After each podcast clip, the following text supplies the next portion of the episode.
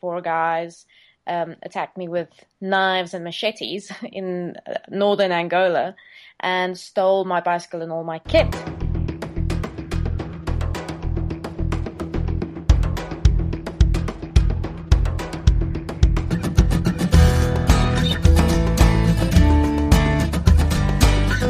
Episode 3 Jolandie Rust.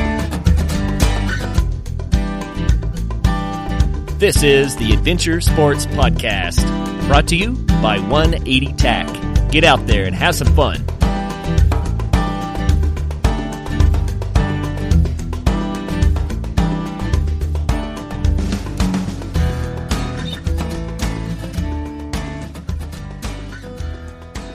Welcome to another episode of the Adventure Sports Podcast. This is your host, Travis Parsons.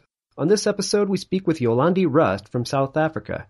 Among many things, Jo has ridden her bicycle through the country of Israel and then nearly 900 miles from Johannesburg to Cape Town. In 2010, Jo became the first person to cycle around the perimeter of South Africa, covering 3,700 miles in 100 days. But believe it or not, Jo is actually here today to talk about motorcycling, and it's one heck of an adventure at that. Jo, welcome to the Adventure Sports Podcast. Hi, Travis. Thank you for having me. So, Jo, I've given the listeners a little bit of your, your bio, but it's a large bio. So, if you would take a few minutes to go into more detail on that and tell us about your connection to uh, world travel on motorcycles. Yeah, well, um, like you've mentioned, I started out on a bicycle and I did a few cycling trips um, back in 2003 through Israel. And I think that's where the whole travel slash adventure bug bit me. Um, when I got back home from Israel, I did a cycling trip from jo- Johannesburg to Cape Town, like you mentioned, and then around South Africa. And the mainly the the idea was, or the big dream was, to be the first woman to circumnavigate the African continent on a bicycle. Um, so all these previous trips were in preparation for this you know, big epic trip that I was planning. And in 2011, I set out from um, Cape Town, South Africa, made my way up the western coast to Namibia and then into Angola, and um, uh, had a bit of an unfortunate um, setback for basically four guys um, attacked me with knives and machetes in uh, northern Angola and stole my bicycle and all my kit. And um, luckily, they didn't harm me, they didn't touch me, and I then returned home, but not before. By some miracle, the Angolan government stepped in and they, you know, came to my rescue. Um, it was something out of that, something that you would expect to see in a movie the local governor of the Zaire province, which is in northern Angola, um, you know, flew in, picked me up, made sure that I was safe. They then um, flew me back home, and once I got back home in South Africa, um, the local minister of government in Angola sent me a Facebook message um, and said, you know, we're very sorry for what happened. If there's anything we can do to help you, please let us know. So for some bizarre reason, I decided that I wanted to start over on a motorcycle. and uh, this was barring the fact that I had never been on a motorcycle before in my life. But I just figured, you know what? After all that had happened, I figured that there has got to be an easier way.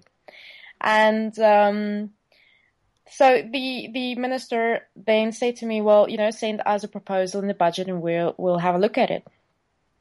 which I duly did. I quickly crunched some numbers and sent him the proposal and the budget. And two weeks later, he came back to me and um, said, okay, yes, we will sponsor your entire trip. And I just fell off my chair. Holy cow. Seriously? That's amazing. so you've hit the, the motorcycling, the, the world traveler lottery. Just, I... just like that. You make it sound so easy. exactly. But I still want to go back and find those guys that attacked me and like thank them. yeah, exactly. They handed you one heck of a of a deal. That is awesome. exactly. no, it was it was like I said, it is something that you would expect to see in a movie. Um, it was insane, and so that's how my whole um, motorcycling career as such began. Then I started over on the motorcycle um, in 2012. And then I made my way back up the same route through, um, you know, along the western coast of Africa, this time all the way up to Morocco. Um, and then there, well, there were lots of events in between. And then across northern Africa during the Arab Spring, um, through Tunisia, Libya, Egypt, um, I went protesting in Tunisia, dodged bullets in Libya, um, you know, made it through Egypt, and then down the east coast of Africa. And in November 2013, I finally realized my dream and became the first woman in history to have circumnavigated the African continent on a motor- motorcycle um, and on my own without a backup team.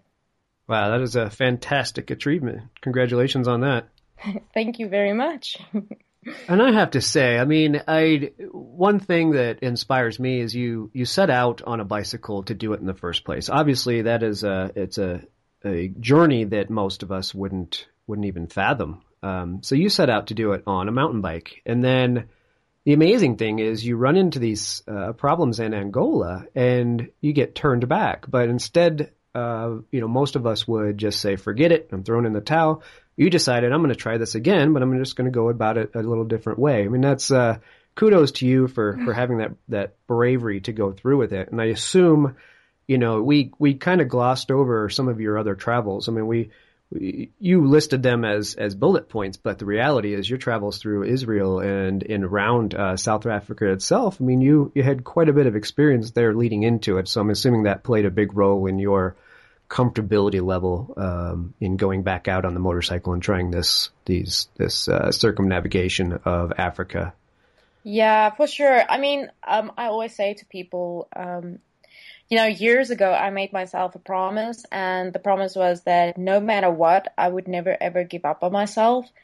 Because when when you set out to do something as um, well, let's call it as crazy, as I wanted to do. You know, right at the beginning, of course, there were people saying that, um, you know, this this is not such a good idea, or that um, I was, you know, I got a lot of criticism criticism from um, a lot of people. And um, but you learn a lot from these experiences because in the end you realize that more often than not, this is only because of people's own fears that they're projecting onto you. Um, and that was a big lesson for me.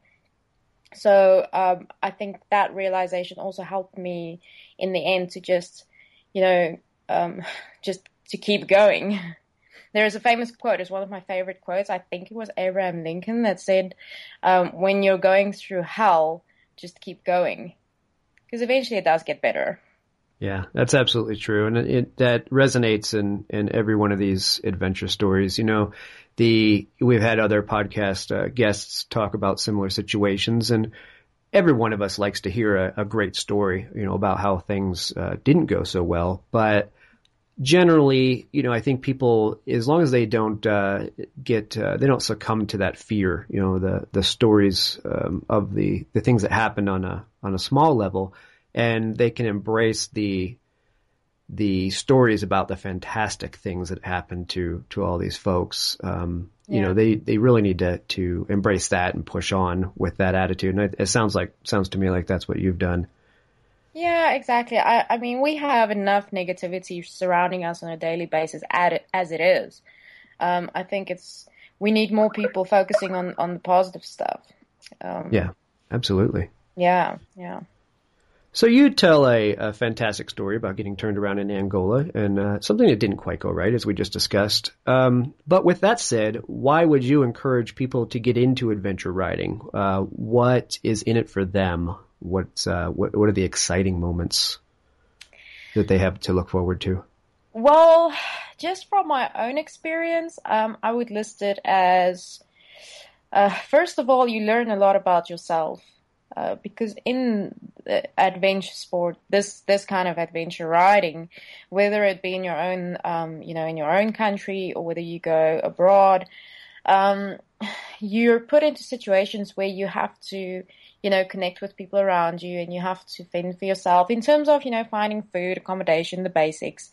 And, um, especially if you're, cause this was a solo trip, you know, so I was, um, in my own company for quite some time. Um, so you, you, you learn a lot about yourself, number one. Number two, you have an opportunity to connect with other people, um, and other communities. And it's, it's a great thing to, you know, learn, see and experience how other people live in other countries and how they get by. Um, and, you know, learn a bit more about the world. And also you do get to realize again, coming back to the previous point, that there is actually a lot of good in the world.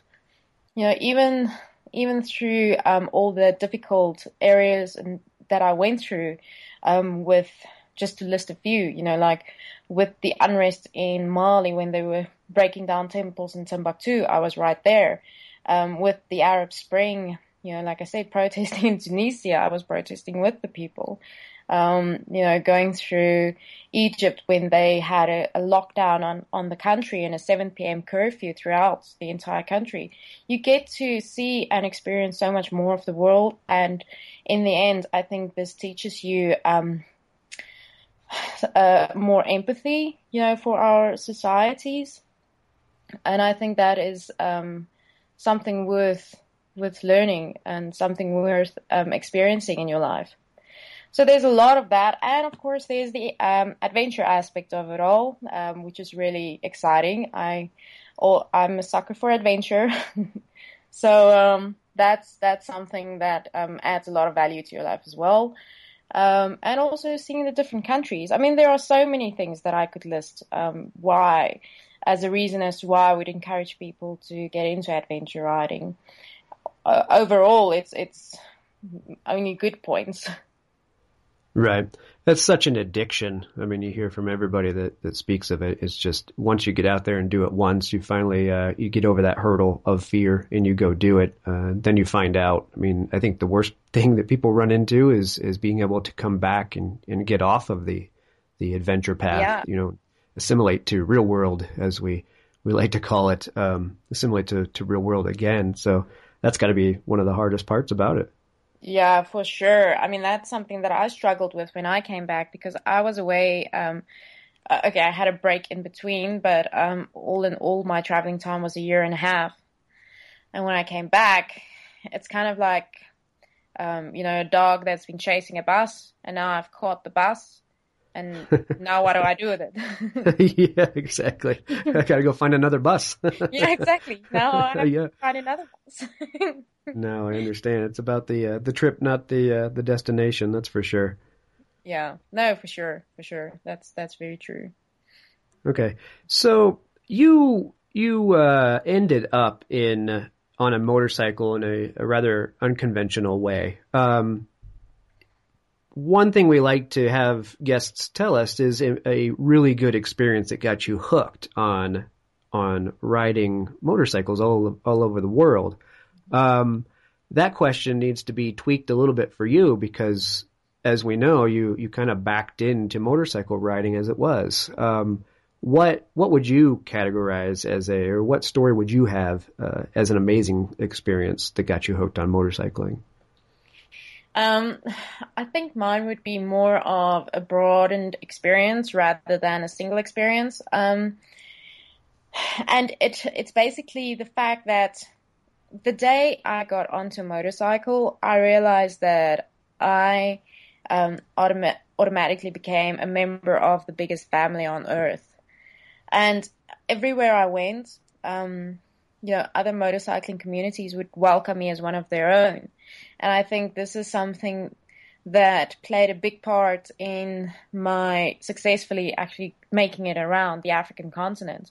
Because in, in many countries like Nigeria, like in Libya, um, you know, countries that are difficult to travel through, never mind traveling through it as a woman on my own, um, it became less of um, a concern for me because of the local motorcycling communities. You know, the guys that, you know, came out and stood up for me and looked out for me, looked after me. And it was, it was really heartwarming. So, you know, just overall, um, you know, the motorcycling community, whether it be adventure motorcycling or, you know, street bikes, cruiser, it doesn't really matter. If, if you ride a motorcycle, you really are a member of the biggest family on earth. Um, and to me, that, that's something that got me hooked in the sport. It's more the, um, the humanity aspect of it, which I really love. Right, absolutely. Yeah, that's absolutely true. I mean, even if you're on a local level, um, you find that community, and globally, you find that community. In fact, I, I suspect you find it even more globally because there's so many more people that ride uh, motorcycles around the world as their only form of transportation. You know, here in the West, we see it as it's really treated as a hobby, you know, and something that it's extracurricular. Yeah. Uh, but much of the rest of the world, that is their form of uh, of um, form of getting around. Yeah, yeah, for sure, and especially in Africa, um, it's it's um, a little different in Africa because this is um, you know people use motor okay smaller motorcycles for getting around and for um, you know hauling goods um, back and forth using it as taxis as such. Um, so like in some countries like in Benin I have never seen so many motorcycles in my life.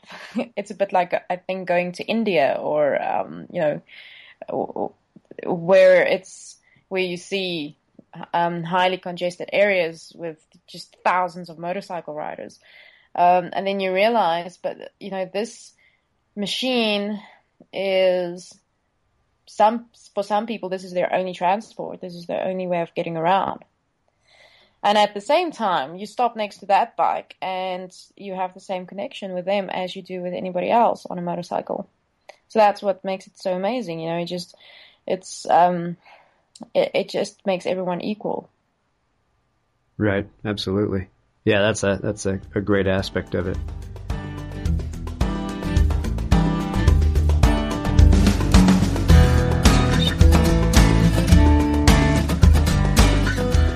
The name Jo Rust is synonymous with record-setting adventures and taking the adventure and motorcycling industries by storm. In 2013, she set the record for first woman to have ridden around the African continent solo, no backup and no support vehicles. In December of 2014, she became the first female brand ambassador for BMW Motorrad South Africa. Then in February of 2015, she became the first internationally accredited female off-road instructor for BMW Motorrad in Africa and the fourth female instructor in the world. For world-class motorcycle training solutions, visit www.jorust.com. That's J-O-R-U-S-T.com. Acclaimed nature photographer John Fielder invites you to attend one of his popular Colorado photo workshops.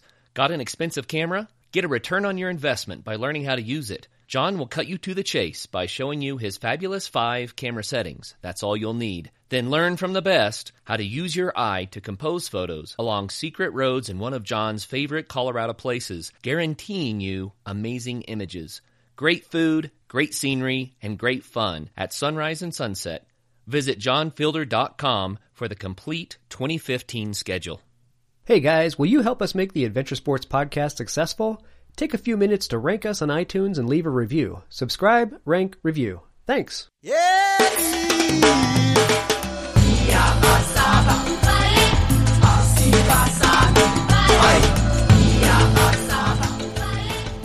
So, in the beginning, you you kind of uh, described part of your um, your circumnavigation of Africa. You explained a little bit about what you know what didn't go right. Um, do you care to go into any more detail on that and maybe uh, give our guests some advice that, that you might have based on what you've learned that you might uh, help them avoid any pitfalls? Um, well, in in general, in the sense of um, you know traveling on a motorcycle, uh, adventure riding as such, there are a lot of things that you need to take into consideration. You know, there are a lot, a lot of logistical planning that goes into, um, you know, an adventure motorcycling trip as such. Um, and it depends on where you want to travel to. You know, in Africa, uh, people both love to come to Africa and also dread coming to Africa. Um, it's it's a fantastic place to travel. Um, it's a rich and warm continent, and you know most of the countries are fairly safe to travel in. Okay, nowadays it's more of a um, uh, challenge, especially in northern and western Africa, but eastern Africa is still pretty open. Uh, it's just you have to do some research. I didn't do a lot of planning for my trip um, because I wanted it to be an adventure, true adventure. So when people ask me, so what did you do your route planning beforehand? Did you know where you were going to stay every night? I was like, no, I didn't. It it would have taken all the fun and all the um, you know adventure and all the mystique out of it if I had done all that planning. And over planning can kill a trip like that. Yeah, absolutely. Adventures don't necessarily have to have an itinerary. No, exactly. So I didn't have an itinerary. I didn't have a route plan. Um, the only plan was that I would be riding my bicycle, you know, going north up the western coast and coming south down the eastern coast. Um, and the rest just had to unfold in whichever way it was supposed to. And that worked for me. Some people like to do a bit more planning, but also because this was such a big trip and, uh, you know, it was going to be for a good couple of months. It wasn't just, you know, for let's say a couple of weeks. It would have killed me to do, you know, meticulous planning in terms of where I was going to stay every night. Um, that, that would have just killed it for me. But you do have to do some research and some planning in terms of visas, you know, paperwork for the mo- for the motorcycle, um, international driving licenses, uh, vaccinations that you need, you know, these kind of things. So, um, things that didn't go well for me was more in terms of um, security risks, I guess. Uh, especially traveling in, in Africa. Um, there was the incident in Angola, but lucky for me, it turned out pretty, pretty, um, pretty well. um, in the end, I got to discover my ultimate passion, kind of by mistake. Um, though nothing happens by mistake, does it? no, I don't think so. No. and, um, you know, I had two close calls in, um, in Mauritania and in Libya where I was attacked, um, physically attacked in my hotel room by um, hotel staff. Uh, but again, you know, I had some training beforehand, so I could handle those situations. Um, and luckily, I was able to, you know, fend them off and handle the situation. And it, um, you know, it didn't, it wasn't anything, um, uh, you know, too, what's the word? Um, it didn't have that big an impact on me. Um, and other than that, you have to be you have to be flexible. You know, you have to be able to take a situation as it comes because um, things can change very quickly, and you have to be adaptable. Because if this is another reason why you can't really, you know, put together a plan day for day, hour by hour, where you're going to stay every day, because things change on the road, and um, it's just much better if you can go with the flow and just take things as they come. Um, if you're prepared for that, um, it just makes the trip so much easier because you're not always able to do the mileage that you were planning on a certain day. And sometimes you might get to a border post and they will tell you that it's closed for whatever reason. And then you need to have a backup plan or, you know, just work something out. Um, so yeah, I would say in terms of, of um, advice on, on a trip like this is just be prepared, of course. Um, don't overplan it and be um, flexible and take things as they come and have a sense of humor. Yeah, flexibility and a sense of humor are, are imperative. You know, we, we we tend to plan too much and take too much with us, and I think every one of these stories, the uh, you know, it comes out that basically the, the rug is pulled out from under us. You know, you get a week into it and all the plans are shot to hell. it's, exactly. you just have to roll with the punches at, at that point. Exactly. You know, some people can handle it and some people can't. You have a pretty good story about insurance, you know, coming, talking about planning. Um, so one of the things you obviously have to do is, is get yourself covered uh, while traveling internationally. But you said you had a break on this trip, um, figuratively and and you know in, in reality. Um, could you go into a little bit of that story? We don't need to delve a whole lot into it, but I, I like the story and I think it's a fun one to tell. Yeah, it is a fun one to tell. Um, I got I felt stuck in Morocco because um, I had to get a Schengen visa to cross over into Europe. Reason being that um, the border between land border between Morocco and Algeria has been closed for years and years, so you have to cross from Morocco to Europe or Spain, um, and then back down to mainland Africa. But um, I couldn't get my Schengen visa in Morocco on account of having to get it in my country of residence. And after a month of trying to get this visa and realizing that they were not going to budge, I had to fly back to South Africa to apply for the visa. And whilst I was back here, I decided I might as well apply for the rest of my visas, make it easier for myself, which I duly did. And then I went um, riding with a friend of mine. Um, we were scouting routes uh, near the border, Mozambican border, which is just on the northeastern side of South Africa. And I, for some reason, decided for the first time in my life to ride pillion with this friend of mine. Because um, I had a bike, I had a Kawasaki KLR at the time, but it was um, for sale and I didn't want to damage the bike. And I knew we were going to do a bit of technical riding. So I got on the back of this bike with my friend and all went well. Um, and at the end of our trip, uh, we fell in a bit of mud uh, at very low speeds. It was almost at a standstill. And unfortunately, I got pinned under the bike and broke my ankle. Ooh. Tore all the ligaments um, in my ankle and ended up having to have surgery and um, six months of rehab. The ironic part of the whole story was that my medical insurance covered me for everywhere in the world except South Africa. So, of course, of course it did. Of course it did. So I flew all the way back home just to break my ankle here and then having to sell the other bike in order to pay for the surgery because my medical insurance covered me for everywhere in the world except South Africa. So, oh, that must have been uh, heartbreaking. Yeah, so this is where that sense of humor comes in again because yeah, right. it was so ironic. I really, I just laughed. I just laughed. I thought it was very funny. well, that uh, that that seems like a great trait about you. You do carry these, uh, you carry a good sense of humor through all of this. You know, it's happened. So certainly this trip has not been uh, smooth going, easy sailing all the way through. But you, if you hold a uh, a good attitude about the thing, obviously we can we can see what the outcome is. I don't think you would change anything about the trip from the sounds of it. No, never, not at all. That's great. So I think the moral of the story about uh, about your planning is one, make sure you're insured in your own country. Two, never ride pillion, and three, stay out of the mud. Just ride your own bike. yeah, here, here, I agree with that. That's awesome.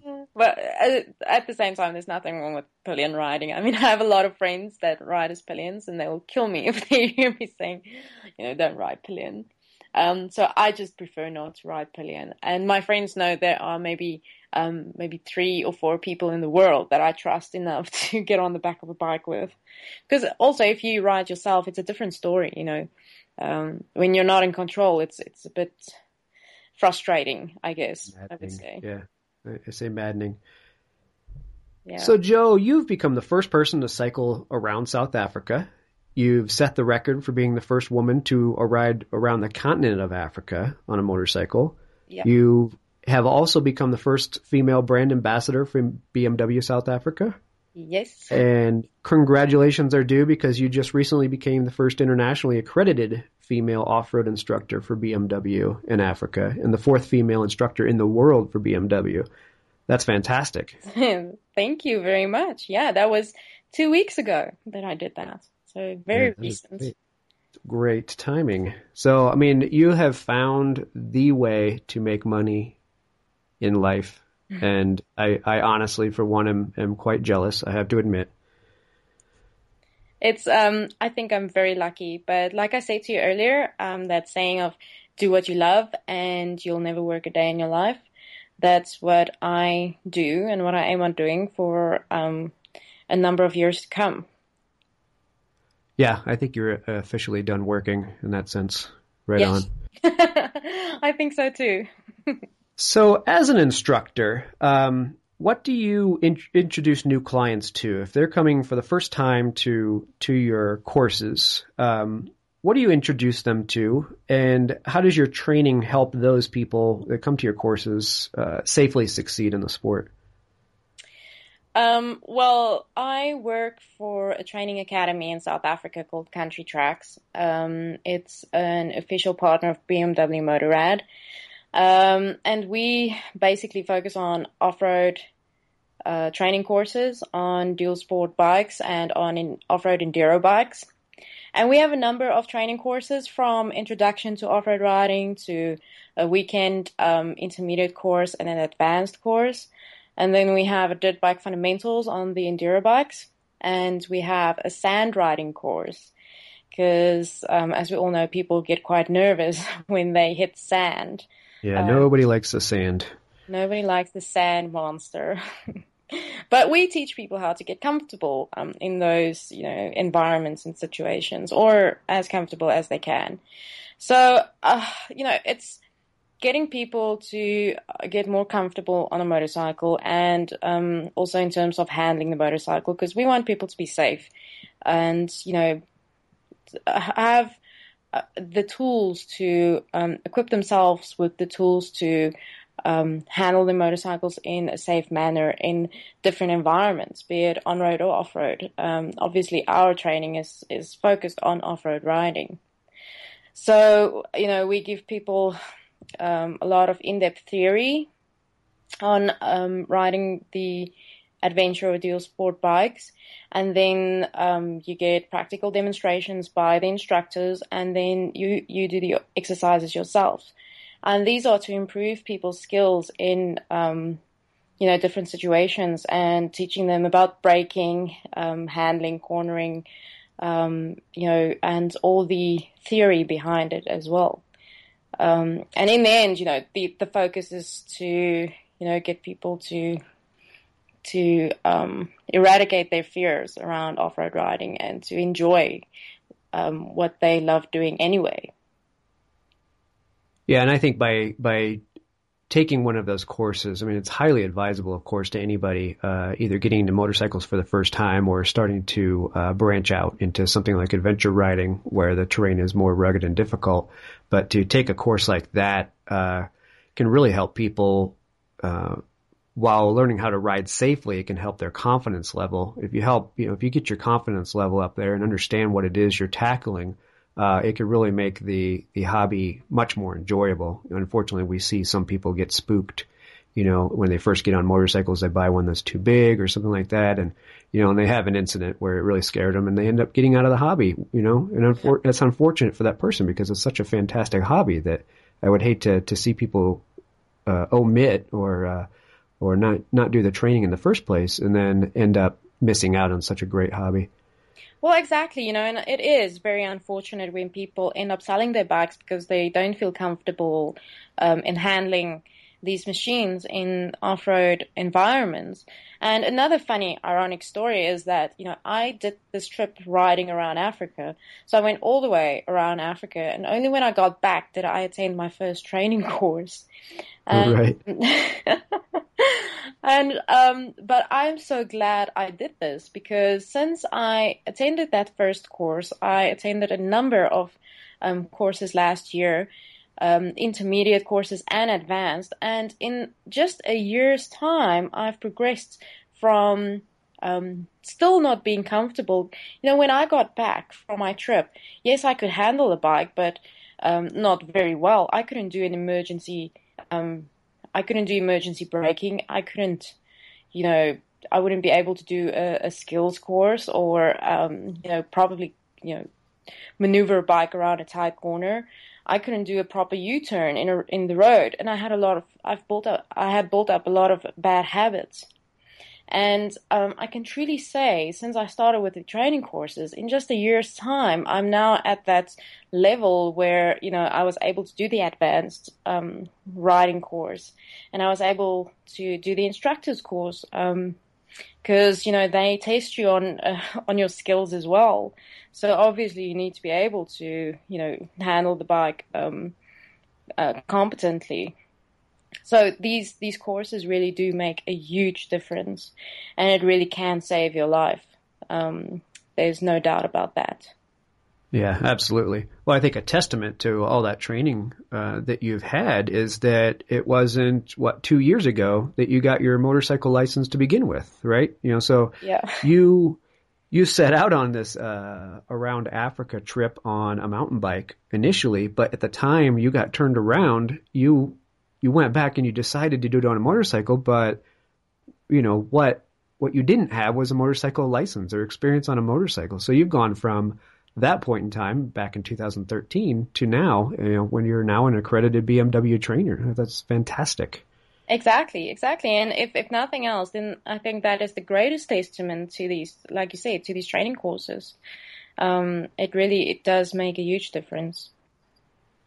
Yeah, absolutely. Well, it's funny you talk about people uh, coming down to, to Africa and how wonderful it is to ride down there. I was watching the the new movie on any Sunday, the second chapter or the next chapter, I guess it's called. Yeah. And uh, watching it with my son, who rides a little KLX 110, and he turned to me and he said, "Dad, I want to ride in Africa."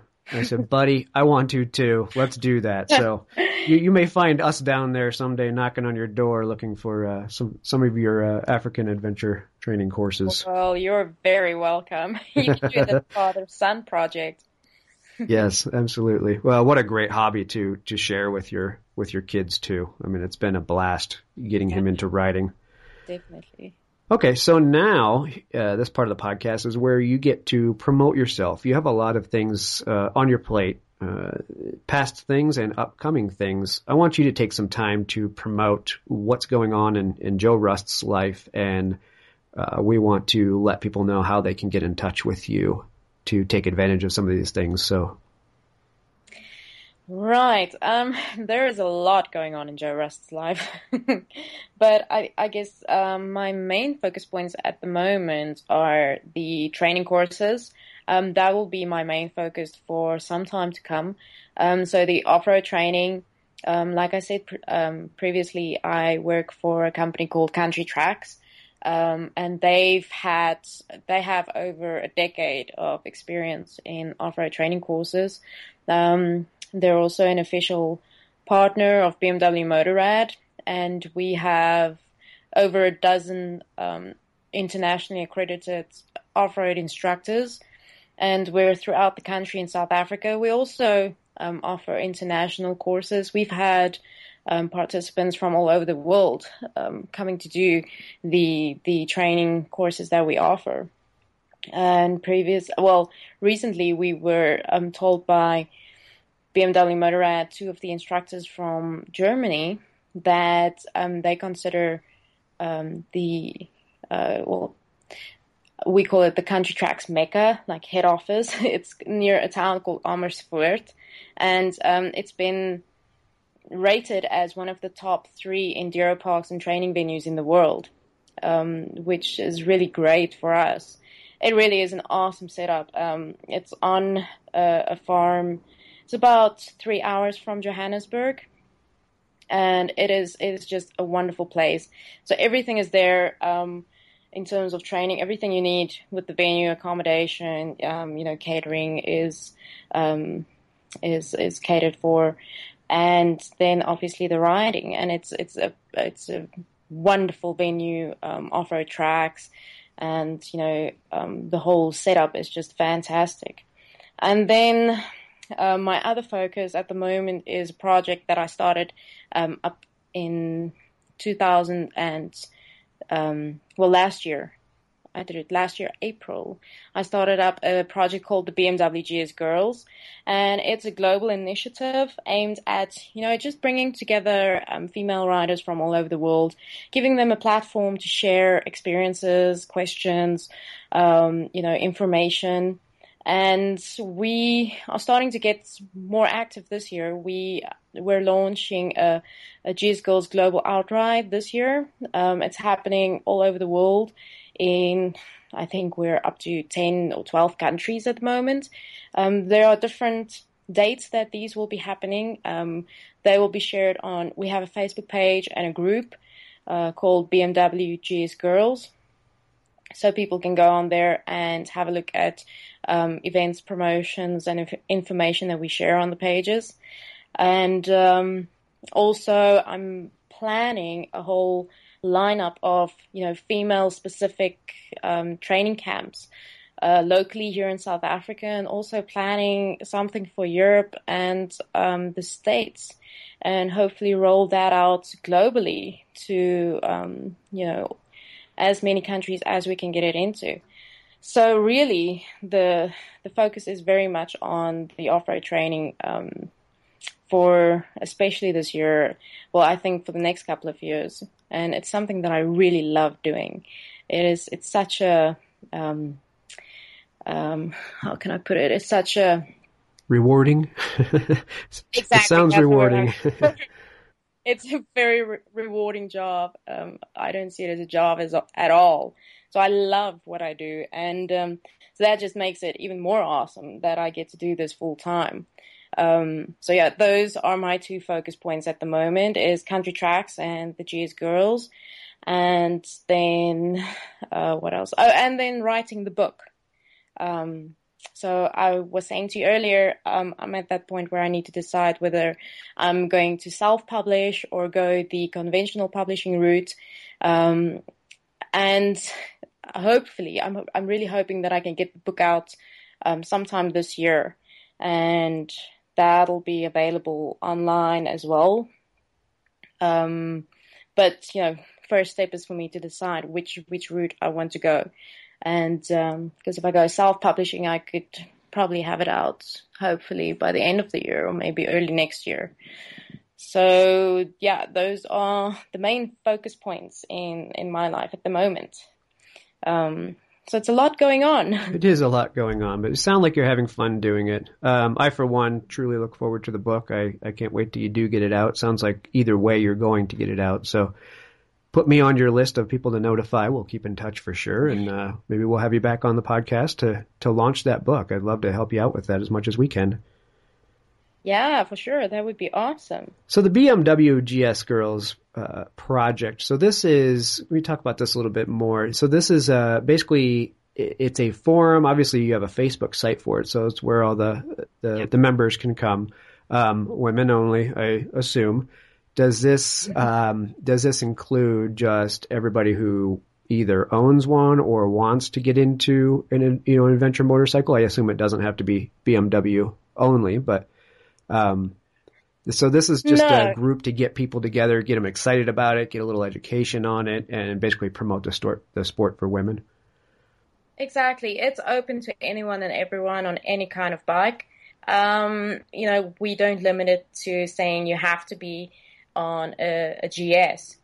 Um, so all riders are welcome. And on the group and on the page, we have men and women um, because everyone has, you know, something to offer in terms of knowledge and experience.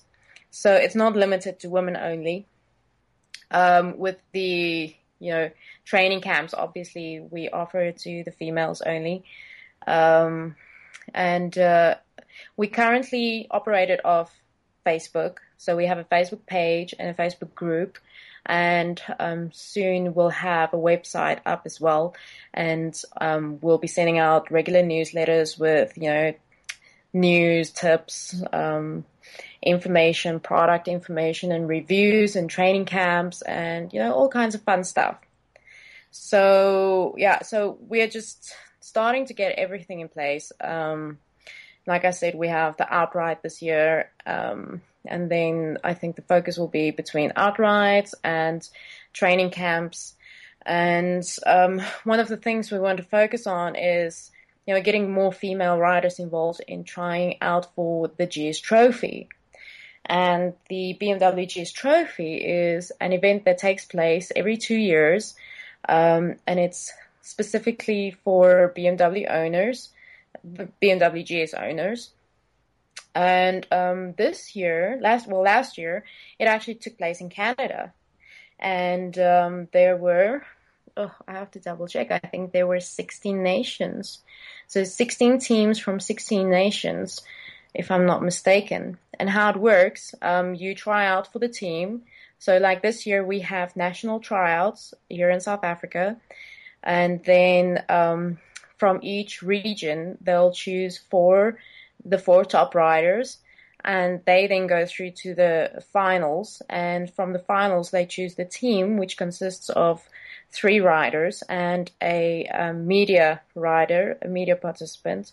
Um, and they then go to the next venue where it might wherever it'll be next year. They haven't they haven't announced that yet um, to present represent their country.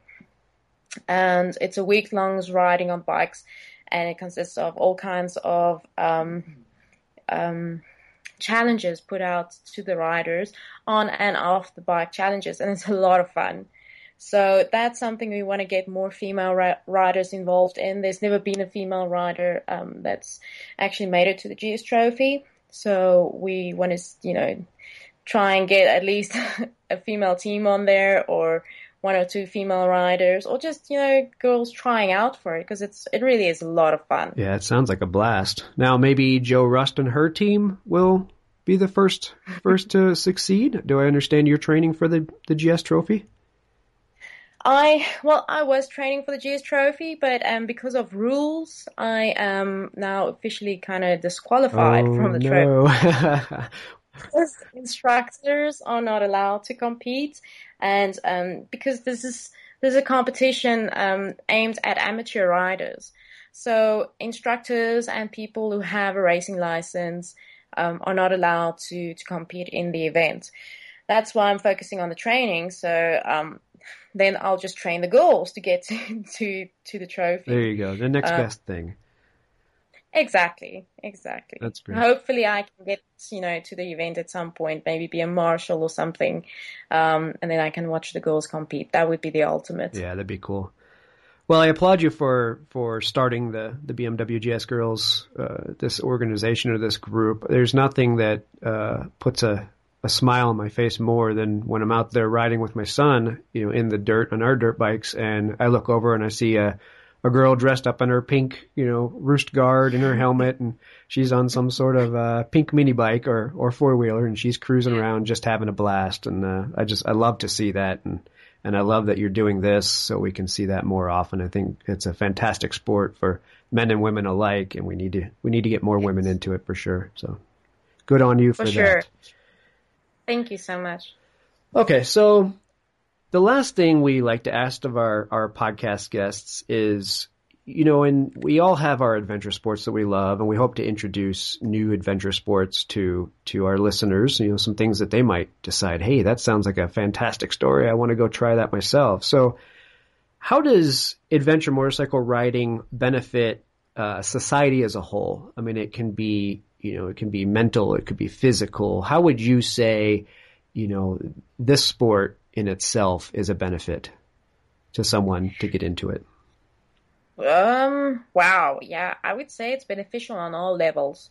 Um, you know, physically, if you're riding a bike, you're out there, you're physically active. Um, you know, it helps you maintain a more healthy lifestyle. Uh, emotionally, it's very uplifting. It's a lot of fun. Um, and it really does. I've never seen anyone on a bike without a smile. this and is true. it's. And you never see a motorcycle parked outside a psychiatrist's office. So um, this is something. It's very uplifting and it is something that's fun. It's something that the whole family can do together. Um, and also, again, coming back to the community aspect, you know, you can go out riding with other clubs, um, join a club, or even with just with your friends. It's it's a great way of uh, connecting with friends and other people. So it really is beneficial on so many levels. Um, there's very little, um, you know, there's not a lot of negativity to it it's more positive ne- than negative. That's for sure. Right. Well, I, I I imagine you probably even had a, a, smile on your face and you were laughing about your situation back at home where you were riding the, the bike as a pillion and the bike's landing on you in the, the mud puddle. Uh, from my own experiences, I suspect there was still a bit of a chuckle even in that situation. Oh yeah, for sure. and um, I really do. Um, a lot of times in these situations, I think people are um, stunned to see my reaction because, like there, exactly there, I was I was laughing, and my friend just couldn't believe that I was taking it so well. And I said to him, you know, this, this, it happens. It does. I mean, that's the neat thing about it. We were on a, a ride over this past summer up in the, the mountains of Colorado and it was a multi-day ride, but my riding buddy had, uh, we both own DRZ 400s, uh, for the dirt and my riding buddy yeah. had uh, crossed a stream crossing where I had already gone through and his son had already gone through and we're sitting there waiting for him to come through and he just happened to hit a rock in the middle of the stream. Obviously we've all done that. Um, and of course it toppled him, stopped him dead in his tracks and toppled him and the whole bike went under the water and it ingested as much water as it could po- possibly ingest. And it was, yeah. you know, we had to pull the thing out and take the, the exhaust apart and flush the engine, you know, so we didn't damage anything, but it was a, it was a, a hilarious event. it's just, yes, things go wrong, but it's just a, it's a fun hobby. And even when things do go wrong, you can just have a good laugh about it and carry on. Exactly. And it's usually these situations and events that you end up, um, thinking back, uh, you, you know, with fond, with fondness because it's usually the tough times and the difficult times that end up being the best of it. Because that's where you really learn something. Right, and I think where that's where the word adventure comes in. It's not, it doesn't go the way you planned, uh, but the way it goes is the adventure. You just have to embrace it, that. For sure. Great. Well, Jo, thanks so much for giving us your time for the Adventure Sports Podcast. We really appreciate it. Uh, I would love to keep in touch, and I'd love to see that book come out. And like I say, I'll be uh, one of the one of the first on the list to uh, to make my purchase. I'm very anxious to to uh, hear it. I think you have some fantastic stories, and probably even enough to fill a few books. So get it out. We're all excited to hear it. So thank you for your time. Thank you, Travis. No, thank you very much, and thank you for the opportunity and getting in touch. It's um, I've really enjoyed chatting to you and I'll definitely keep you updated with everything that's going on. And I have a feeling that we'll be chatting again soon. I think so too. All right. Well, we'll get all of your information, your contact information in our show notes for the podcast so everybody can come see what you're up to and, and follow you and, and go from there. And yes, I think we, uh, we'll get you back on and hear what, uh, what else is going on because I think, uh, I think you have a lot of future stories to tell as well. So there's no stopping in Jo Rust's life. Not just yet. All right, Jo. Thanks. Take care. Thank you. You too. Take care. All right.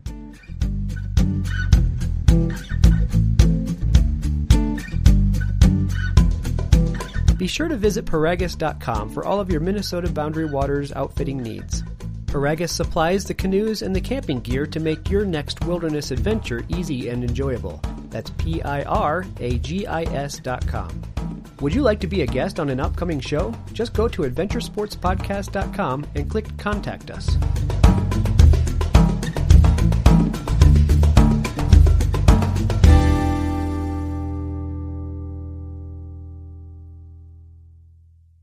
Save big on your Memorial Day barbecue, all in the Kroger app. Get three pound rolls of juicy 80% lean ground beef for $3.49 a pound with a digital coupon. Then get select varieties of flavorful Powerade, Body Armor Super Drink, or Arizona tea for 77 cents each, all with your card. Shop these deals at your local Kroger today, or tap the screen now to download the Kroger app to save big today. Kroger, fresh for everyone. Prices and product availability subject to change. Restrictions apply. See site for details.